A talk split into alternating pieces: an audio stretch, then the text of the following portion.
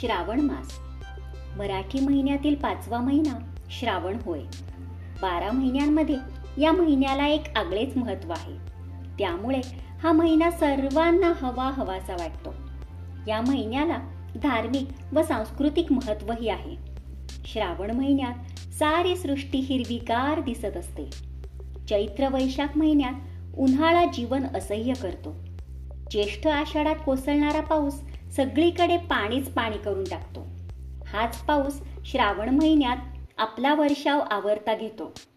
या पावसाचे वर्णन करताना बालकवी म्हणतात श्रावण मासी हर्ष मानसी हिरवळ ताटे चोहीकडे. क्षणात येते सरसर शिरवे क्षणात फिरुनी ऊन पडे.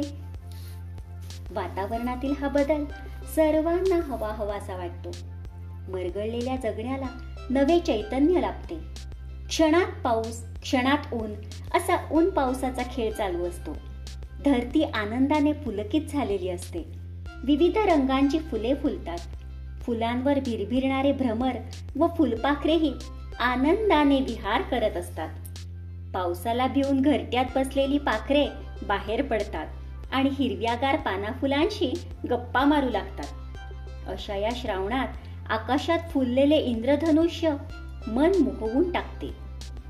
शेतीतील कष्टाची कामे संपलेली असतात.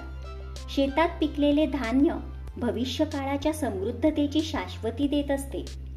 माणसे श्रावण महिन्यात व्रतवैकल्य करतात. सोमवारी शिवाला दुधादह्याचा अभिषेक करतात. मंगळवारी मंगळागौरीची पूजा केली जाते. शुक्रवारी जीवतीची पूजा करून आपल्या बालकांसाठी दीर्घायुष्य मागितले जाते. शनिवारी शनीला तेल वाहून त्याचा रोष ओढवणार नाही याची काळजी घेतली जाते. रविवारी आदित्य पूजेची कहाणी वाचली जाते. श्रावण महिन्यात सणांची रेलचेल असते. गोकुळाष्टमी हा तर प्रत्यक्ष श्रीकृष्णाचा जन्मदिवस. या दिवशी दहीहंडी खेळून माणसे त्या पवित्र क्षणाची आठवण काढतात. अशा या सुंदर सुंदर श्रावण महिन्यात आजही शहरी जीवन जगणारी माणसे वर्षा सहली आयोजित करतात. या सहलींच्या निमित्ताने ते श्रावणातील आनंद भरभरून लुटतात.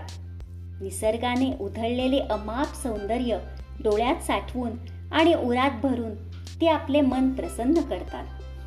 असा हा सुंदर श्रावण सर्वांना हवा हवासा वाटतो.